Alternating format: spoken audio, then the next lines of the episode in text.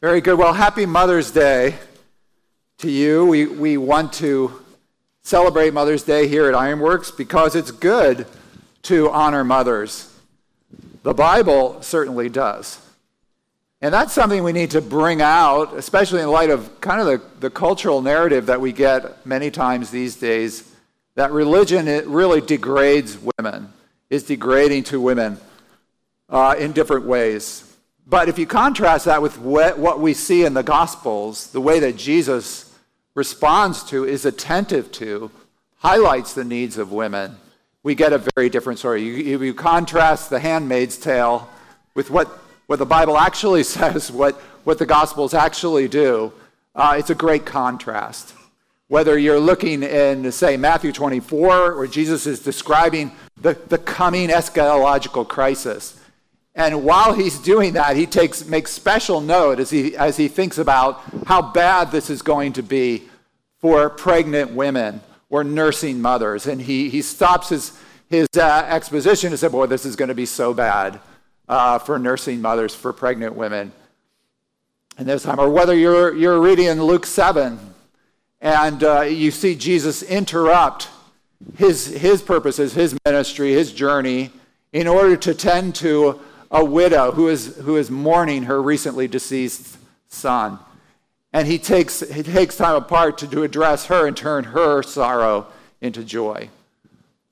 Or even toward the end of the Gospels in Luke 23, you can see Jesus in his moment of greatest trial, really, in the worst day of his life, in the worst time of his life, when he's carrying the cross to the place of his death he takes time to turn and comfort women who are wailing along the way and who are wailing for him, actually, and, and to address them in their need.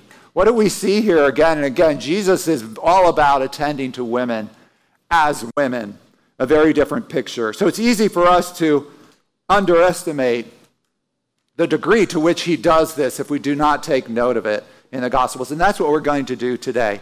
Please stand as we hear a reading from Mark chapter 5. It's kind of a longer story, but it's important to get the whole story. Let's read and listen together. We're reading from Mark 5, verses 21 to 43. A girl restored to life and a woman healed. And when Jesus had crossed again in the boat to the other side, a great crowd gathered about him, and he was beside the sea. Then came one of the rulers of the synagogue, Jairus by name, and seeing him, he fell at his feet and besought him, saying, My little daughter is at the point of death. Come and lay your hands on her, so that she may be made well and live. And he went with him. And a great crowd followed him and thronged about him. And there was a woman who had had a flow of blood for twelve years, and who had suffered much under many physicians, and had spent all that she had, and was no better, but rather grew worse. She had heard the reports about Jesus, and came up behind the crowd and touched his garment. For she said, If I touch even his garments, I shall be made well. And immediately the hemorrhage ceased, and she felt in her body that she was healed of her disease. And Jesus, perceiving in himself that power had gone forth from him, immediately turned about in the crowd and said, Who touched my garments? And his disciples said to him, You see the crowd pressing around you, and yet you say, Who touched me? And he looked around to see who had done it. But the woman, knowing what had been done to her, came in, fear and trembling, and she fell down before him and told him the whole truth. And he said to her, Daughter, your faith has made you well. Go in peace and be healed of your disease. While he was still speaking, there came from the ruler's house some who said, Your daughter is dead. Why trouble the teacher any further? But ignoring what they said, Jesus said to the ruler of the synagogue, Do not fear, only believe. And he allowed no one to follow him except Peter and James and John, the brother of James. When they came to the house of the ruler of the synagogue, he saw a tumult and people weeping and wailing loudly. And when he had entered, he said to them, Why do you make a tumult and weep? The child is not dead, but sleeping. And they laughed at him. But he put them all outside, and took the child's father and mother and those who were with him, and went in where the child was. Taking her by the hand, he said to her, Talitha cumi, which means, Little girl, I say to you, arise. And immediately the girl got up and walked. She was twelve years of age. And they were immediately overcome with amazement. And he strictly charged them that no one should know this, and told them to give her something to eat. This is the word of the Lord. Thanks be to God. Thank you. Please, please be seated. So, two amazing healings here that are brought together in the gospel. And it's interesting that in all three of the what we call the synoptic gospels in Matthew, Mark, and Luke, you can read about this story, and they, they all have this same setting where they, they make sure that these two stories are told together. You can read it in Luke 8, you can read it in Matthew 9. All of them kind of make a point that, that these two things happen one after the other. In fact, the one interrupts the other. The woman interrupts the journey to the girl. And you know, that's, that's significant, folks, because that doesn't always happen in the Gospels. A lot of times you're reading, right? Maybe you're reading in the Gospel and you say, wow, you know, I, I think I read that before, but it seemed to have been in a different setting in the other Gospel. And that's true. You go and you look, and the, you have these different miracles that happen. Sometimes they don't happen in the same order. And we're left to puzzle out, you know, is the author here trying to be chronological or is he arranging things in a different way? And that happens with different miracles in the Gospels, not these. These two are always uh, together in all three of the Gospels. Jesus is going toward the girl to meet the needs of the girl, to heal this, this girl, and he's interrupted by the woman. And the first healing involves this woman with this illness, this bleeding uh, illness. And, and this is, you know, not uncommon. So this actually had a term. The rabbis would discuss this, uh, and they, they had a term for a woman who had this kind of a disorder. They called her a zabah. Okay? And so you had these zabahs. And for a zabah, the treatments that they would offer were, in, in ancient times, really kind of bizarre. You know, when it says in in that verse, verse 26, like you look at that and they say she spent all her money on these different treatments with doctors. That's, that's very fitting to, from what we know. Because there were these bizarre treatments that, that a Zabah would have to undergo, uh, such as one of them was she, she would drink this powdered uh, concoction made of powdered rubber and alum and, go, and garden crocuses. Okay, and she would drink that, and that was supposed to try to help. Or, or you would take an ostrich egg and you would burn it. You would take the ashes of an ostrich egg and put it in a special bag, and she would wear it against her skin. And that was, I mean, these are just really bizarre, right? it makes you kind of wonder maybe about treatments that we get today and what they're going to think about them in the future, right?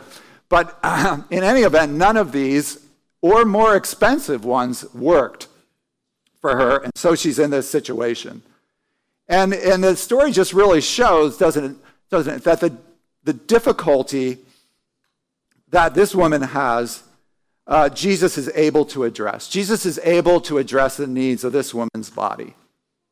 And when I read this, it reminds me of a job I used to work at the New York University Medical Center in a um, research group that was called the Women's Health Project.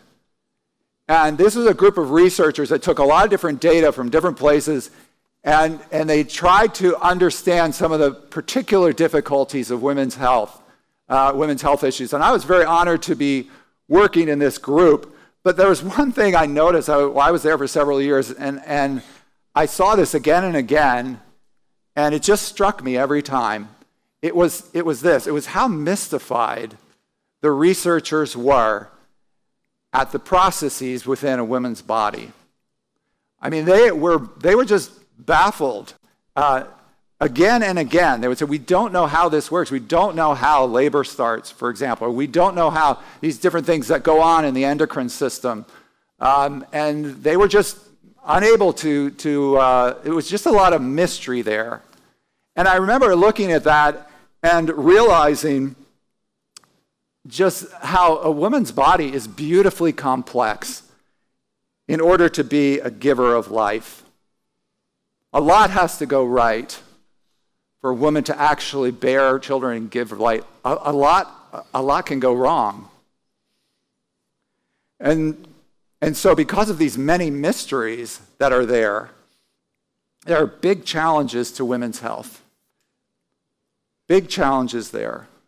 And so, it's kind of ironic, the glory of one destined to give life is also, you know, what is her glory is also her, her liability, and that is the potential to mother. And I see in this story Jesus' sensitivity to that. In this story, if you look at verse 32, there's a suggestion here. You see in verse 32 that Jesus is looking around to see who did this when he looks at the power that had gone out of him. And there's a suggestion there that Jesus might have even known that what the power that went out of him was for a feminine matter. Because that who in verse 32 in the Greek, that who is feminine. Right? Now, it's ambiguous. So it could be the narrator using that feminine who, because the narrator knows it was a woman who touched him, right? And so the narrator is saying who. Or it could be Jesus. Jesus using the feminine who, looking around for who had touched him. And if that were the case, then it was, it was even before he knew who it was in the crowd who'd do it, he knew that it was something, the power that had left him was for a matter feminine. But in any event, we could see this woman had a particular bodily need that Jesus could address, right? So that was the first incident. Then we find right after that in the journey, verse 39, this, this, the second healing of this girl, Jesus makes this momentous utterance, does he not? She's not dead, but asleep. Right? And he hadn't, he hadn't seen her yet, so I don't think this is like a medical diagnosis where he's saying, okay, yeah, you guys got it wrong. She's not really dead. She's like, no. They knew, they knew she was dead. But he's saying there's something more here than going on than a, than a resuscitation, right? She is being awakened. She's being, she needs to be awakened. So let's think about this a healing of a difficult body problem, a, a miracle of a healing a miracle of calling forth to awaken. Providence brings these two together. And the gospel writers want us to know that. And, you know, it might not have been exactly together. You know, we don't know how long the journey was from when Jesus is told and he starts to go, and then the girl dies, and then when he shows up at the house, already the professional mourners we see are in place. Already the professional mourners are there, which means there was time to get them and arrange this funeral and so forth. So it, it might have been an overnight. We, don't, we can't tell how long the journey was, but, but, it, but the gospel writers want us to understand that the providence of God is bringing these two events together. There's something here going on, even more amazing, I would say, than the healings that he does Again, on the way to heal the girl, he is interrupted by the woman. I want you to do something with me. I want you to compare verse 25 with verse 42. Just look at those two together. Verse 25, verse 42. Do you notice any detail there that's the same? Anything stand out to you? Verse 25. Anybody? What's that? There you go. Thank you. How long had the older woman been afflicted? 12 years. How old was the little girl who was healed? 12 years. And that detail, noted by the gospel writer, invites a comparison, does it not? In fact, if you were reading this in the Gospel of Luke, if you were reading this in Luke 8, you would notice that Luke actually includes these two details, one right after the other, in consecutive verses, so that we don't miss making that connection. 12 years, 12 years, one right after the other, inviting an even stronger connection. So, why?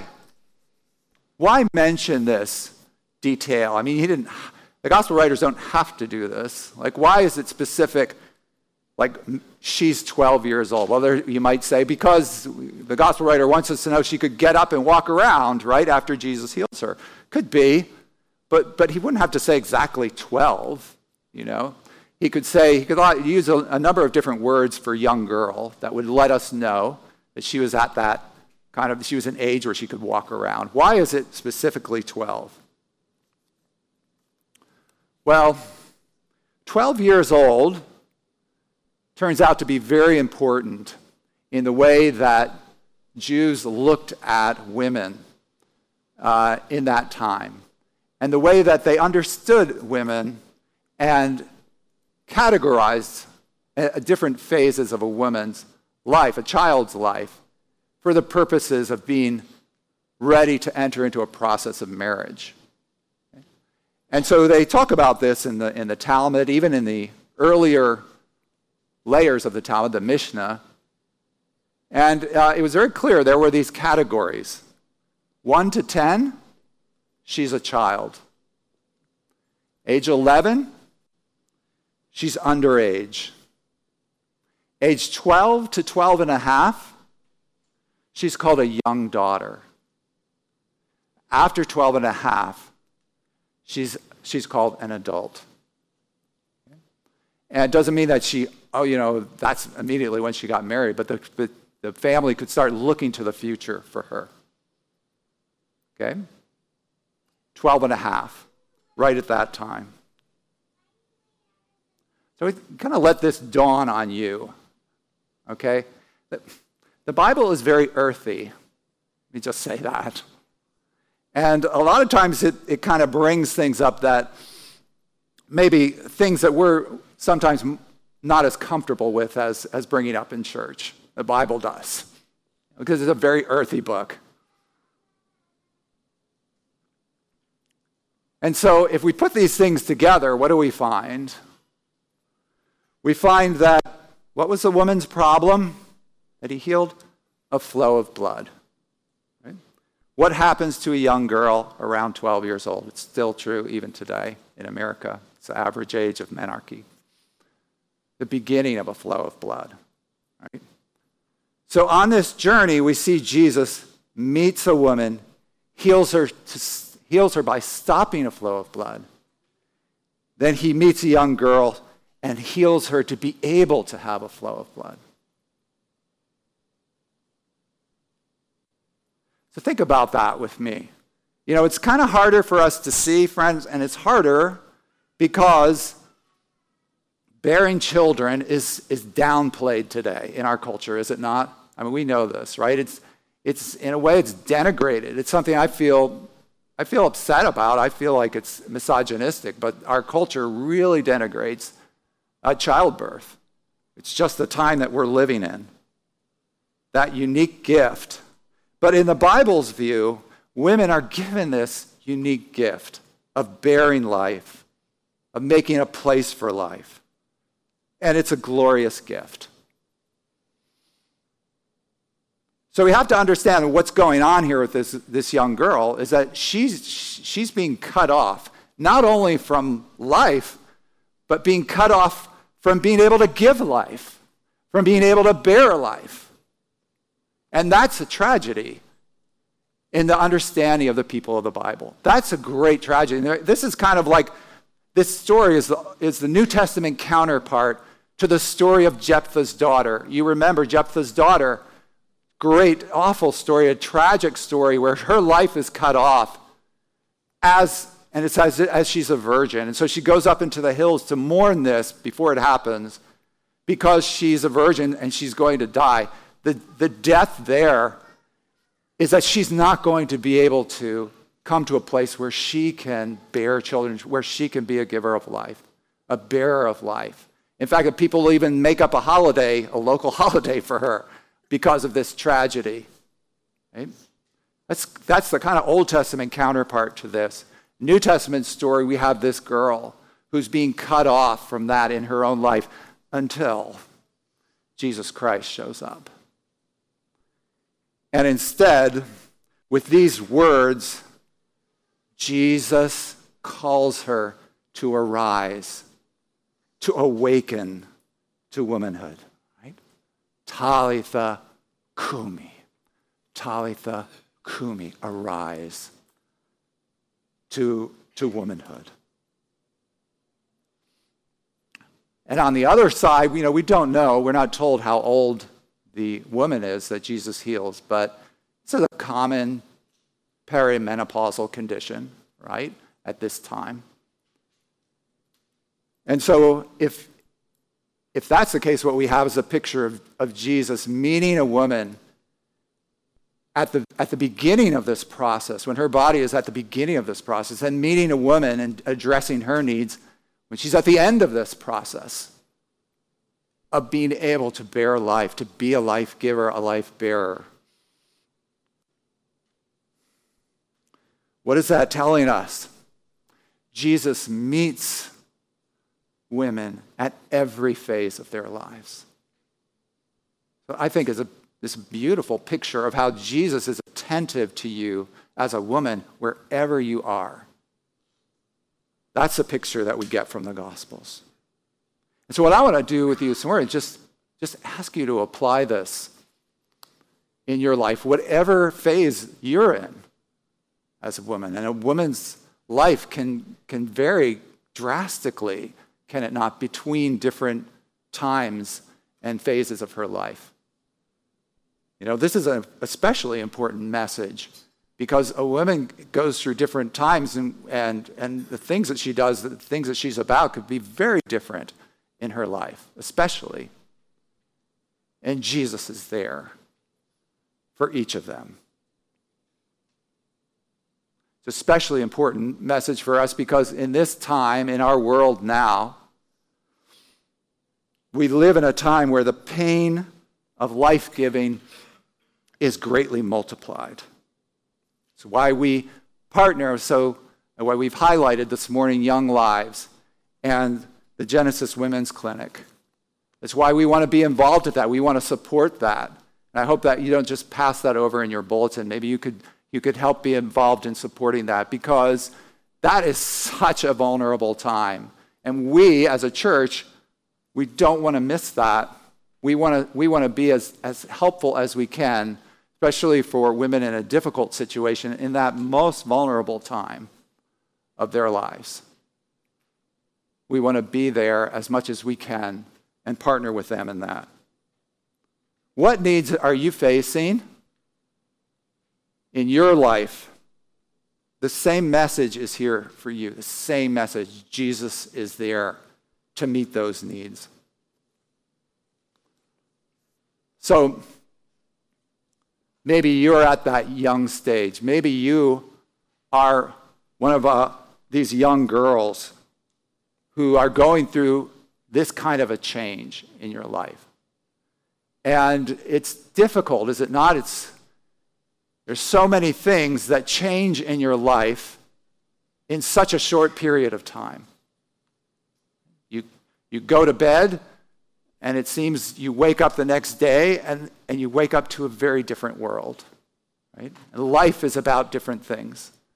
Right? It's no longer, life is no longer just about drawing unicorns and solving math problems and going to gymnastics.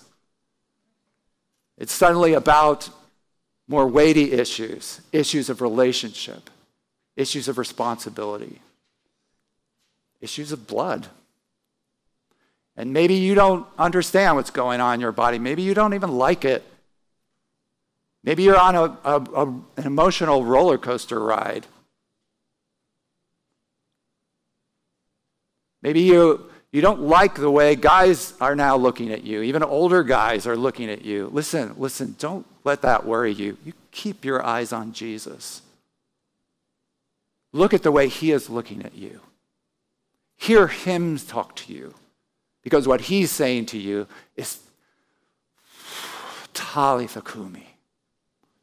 Talitha kumi. Arise. Arise to what I'm calling you to. And know that he is preparing you to be a bearer of life. Mm, he understands. You can see it in verse 43, can you not? Even after she is healed, even after, you know, she has wholeness in herself, Jesus is still concerned about what she needs. That, that last verse is so important. She says he's still interested in what she needs, which in this case is food, right? Give her something to eat. Still about the needs and still about meeting those needs. Talitha Kumi.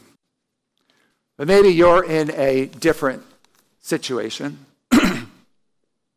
Maybe you're in a different phase. For those of us who are in the childbearing years, boy, what a time. And maybe you might be in a phase where you don't really even kind of like these kinds of things highlighted about you. Maybe you don't really want to be known for this gift. I was, and that's, that's not uncommon for women today. So I don't, you know, don't, this is not something that I, don't, I want to have as characterizing me as a woman, right? I was talking to a woman uh, a little while ago, and um, I was going on about the glories of, of childbirth, the wonders of discipling life, making a place for life. I was kind of gushing. And, and she looked at me and she said, Yeah, but I'm so much more than that. And I said, Well, yeah, yeah, you are, but you're not less. You're not less than that. You know, in highlighting this, I'm not speaking against women like having careers. Women are in all different phases, all different situations, not speaking against women working. You know? And couples, you know, have all sorts of different arrangements that are helpful, that are appropriate, that are sometimes necessary. But what I'm saying is, is if you take this cultural view, if you take this view of, well, no, I need this something else to be a woman. I need, I need this other thing to be legitimate as a woman, to be legitimate as a person. And, and you take that cultural view. Let me just say, let me just warn you as a pastor two warnings. One is that you're in danger of taking on the very idols that men have, which is, you know, it's not a very feminist thing to do. Like, God is constantly telling men, helping them, trying to get across to them that you should not seek out your identity in your work. That you shouldn't like say, "This is who I am." Like say to find your your identity, your meaning in your career, lest you sacrifice other things in your life. God is constantly trying to do that with his men, typical idols that men have is, is their career. You don't want to go there. Not a, not a good thing. But two, we, we want to be sure to not devalue what God values so highly. We don't want to denigrate the things that God places great value in. And these things, the bearing of life, the giving of life, making a place for life, discipling that life, God values very highly. He values things. Let's try, well, I've tried to show this as we've gone through different biblical books, whether it's the book of Samuel, whether it's the book of Revelation. I tried to bring out that childbirth is not like a side story. Like, you know, this thing, childbirth, going on over here, but the real story is over here. No, this is the real story. This is the way in which redemption unfolds.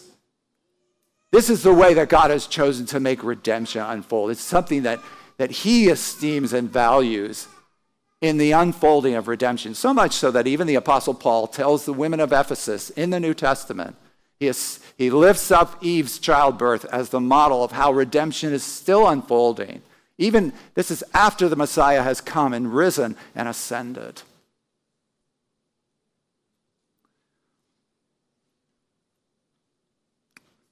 You're at the center of the story. You're at the center. But maybe you're in a different place. Maybe you're in the throes of childbearing or child rearing, and it is sucking your life from you. Right? And it does. You know, in childbirth, so much of yourself gets consumed. And so much so you might even feel like I don't even, I don't even feel like a person anymore. So much is being taken out of me. And nobody is seeing it. the sacrifice that this involves. Maybe you're in that place. And you're, you're, you're, you're giving of yourself, your kind of very body is feeling like it's being consumed by these little things that uh, may not be grateful for it, likely to grow up and just tell you all the things you did wrong. And nobody sees. You need to hear this message of this passage. He sees. Jesus is there. I, I hope to God that your husband appreciates your sacrifice. I hope to God your children will rise up and call you blessed. But even if they don't, He will. He is there. That is the message of this passage for you. He sees. And He understands the sacrifice of the body. Oh, yes. You will not go unrewarded.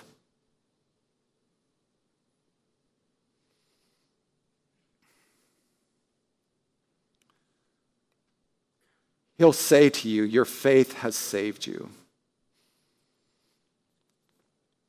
But maybe you're in a different phase. Maybe you're a mature woman and your kids have left you. And you're wondering, yeah, my life was about this, and now it's not about this at all anymore. Like, who am I? Or maybe you're a, a woman who has not ever been able to have children. And in those quiet times, you wonder if I, am I really a woman? Well, the answer from this passage for you is, is absolutely yes. That God looks at you as a life giver, as a life bearer, maybe in a different way. You know, if you look at verse 34, again, we don't know, we can't know exactly how old she was. But if this has been going on for 12 years, she's likely in an older phase of life, this woman. But if you notice how, do you see how Jesus addresses her in verse 34? He lovingly calls her daughter, this woman. Who's, if, if she's not at the end of this phase, it's perhaps not have had this phase. He calls her daughter. And this is, you know, perhaps she's even older than Jesus at this point, who's in his young 30s. He calls her daughter. What is he doing? He's saying, You're a daughter in the eyes of God. You're very much a woman in the eyes of God. And in this phase, you have ways of fulfilling this meaning of womanhood, of being a bearer of life. You have ways of doing that. Think of just in the, in the New Testament, Anna in the, in, the, in the temple there. We don't know if she even had children, but there she is in the temple, hospitably welcoming the Messiah when he comes, being, a, being one who makes a place for life with her prophetic utterance. Wonderful. These are different ways that God has. So Hear him say that in verse 34. Hear him say that to you if this is your faith. Peace to you. You are a daughter to him. So we see all these different phases. Jesus is there. That's the God that I see in the Bible. That's the attitude that I see of this God toward women in every phase of life. Do you know how you get this? Do you know how you access his touch? You have to reach out to him as the woman did. For you to be a giver of life, you need to receive the life giver. You have to first receive the one who gave his life for you. That woman's flow of blood stopped only because she was able to connect with the body of the one who would bleed for her. That young girl was raised to life only because of the connection with the one who would bleed for her. That is the way, if you don't know this one, you don't know this one who reaches out to you in this way, reach out now. Reach out just for the hem of his garment and hear Jesus say to you, Talitha Kumi, Talitha Kumi. Happy Mother's Day. Please rise.